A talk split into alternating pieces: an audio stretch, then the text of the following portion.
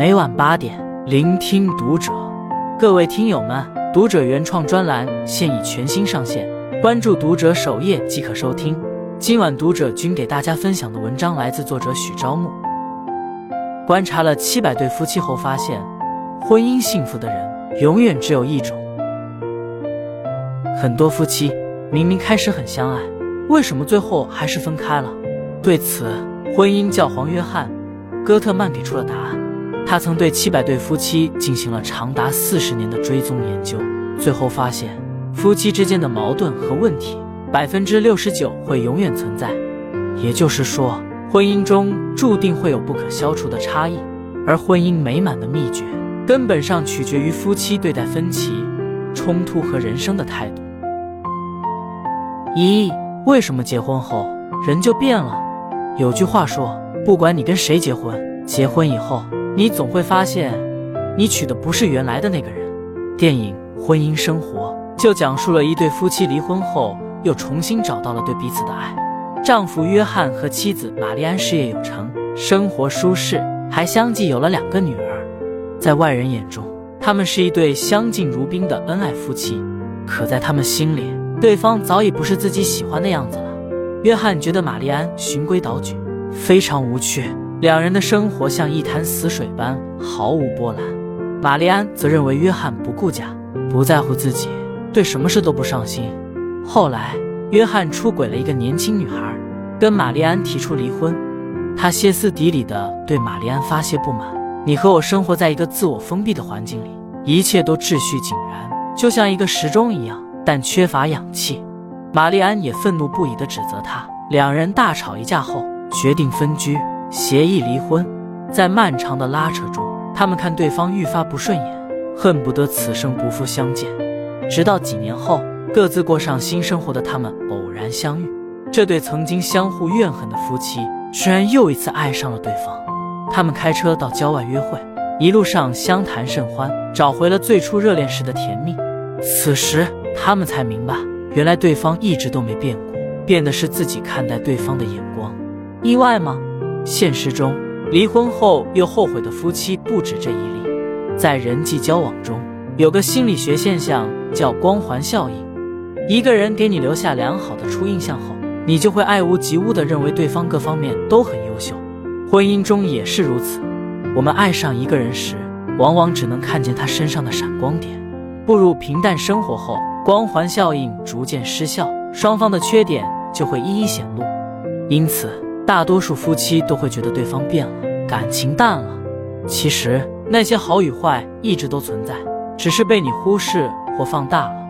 在平淡的婚姻中，要学会阶段性复习对方的优点。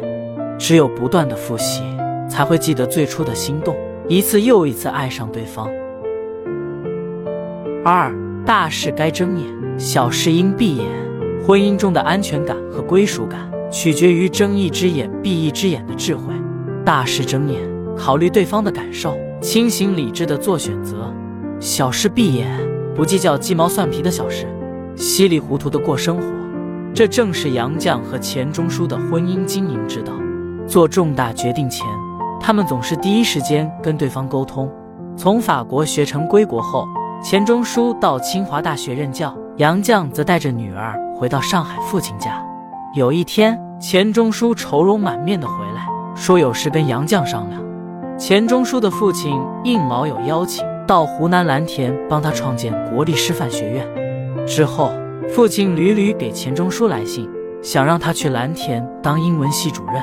在父亲和家人的百般劝说下，钱钟书动了换工作的念头，但他没有自作主张。而是坚持要听取杨绛的意见后再做决定，他的尊重让杨绛深受感动，也明白了自己在他心目中的位置有多重要。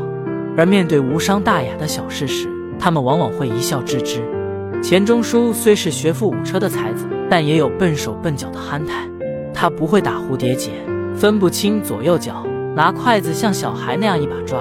初到牛津时还摔跤磕掉了大半个门牙。杨绛生孩子住院期间。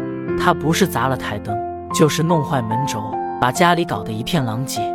但杨绛并未事事较真，每次都淡定地回一句“不要紧”。出院回家后，他默默修理了所有家具，悄无声息地解决了这些烂摊子，用尊重建立起信任，用包容培养出和睦。他们的婚姻也被抹上了温暖的底色。教育家贝拉·列昂尼多娃说：“婚姻的基础是爱情，是依恋，是尊重。那些关乎命运的重大决策，不该由着自己的性子一意孤行，做到大事报备，有商有量，才能让伴侣感受到爱与尊重。那些无关痛痒的生活琐事，则不必非要跟对方斤斤计较，必要的时候偶尔装傻，才能让夫妻关系更加亲密。”三，千万别把婚姻看得比人生重要。婚姻里有一个基本定律：能保持自我平衡的人，更容易拥有幸福的婚姻。拥有美满婚姻的男女，人生本就经营得很好。人生若是一个大圆，婚姻只是其中的一个小圆。想起畅销书作家米娅讲过的一个真实故事，读完十分扎心。女孩惠子从某高校毕业后，跑去上海找工作，因为就业竞争激烈。能力不出众的她，只能进入工资低又辛苦的公司上班。为了节省开销，他和女同事一起租住在简陋破旧的隔断间里，木地板变形，橱柜门破损，八个人共用一个卫生间，居住环境极其脏乱差。再加上工作上时不时被客户欺负、挨领导责骂，那段时间他特别落魄，迫切想要摆脱糟糕生活的他，没过半年。就嫁给了一个比自己大八岁的销售主管。婚后不久，她就怀孕了，心安理得的当起了家庭主妇。她曾窃喜，有了婚姻这层保护伞，自己坎坷的人生就可以扭转了。不成想，自己根本没有能力处理好夫妻关系和婆媳矛盾。育儿的压力，丈夫的不理解，婆婆的不尊重，压得她几乎喘不过气来。她想暂时离开家庭。却没有过硬的能力找到好工作，只能终日郁郁寡欢。她的不幸是由自己一手造成的。她把伴侣看作自己的救世主，把婚姻当成了人生的避难所。实际上，婚姻只不过是人生的一部分。只有人生的大圆完整而饱满，婚姻的小圆才会一直被保护。厘清这个因果关系后，婚姻的难题就会迎刃而解。作家毕淑敏说过：“婚姻并不仅仅是快乐。”是两情相悦，也是生死与共，还是考验与煎熬？是一种对熟悉生活的破坏和一种对崭新模式的建立。高质量婚姻的背后，无一不是双方都具有掌控自己人生，并把人生经营得很好的超强能力。与其为维系婚姻绞尽脑汁，不如开阔自己的格局，把眼界放在更辽远的个人成长上。人生圆满了，婚姻也不会太差。听过这样一句话：婚姻就是爱情、责任、精神成长的综合体，三者缺一不可。坚持发现对方的优点，爱意就不会因岁月的流逝而消失；面对大事沉着冷静，关系就不会因生活的繁琐而变淡。放大人生的格局和眼界，婚姻就能因彼此的成熟而稳固。于千万人中牵起彼此的手，是世间难求的缘分。而想要携手一生，就得担起必要的责任，修炼相处的智慧，滋养彼此的生命。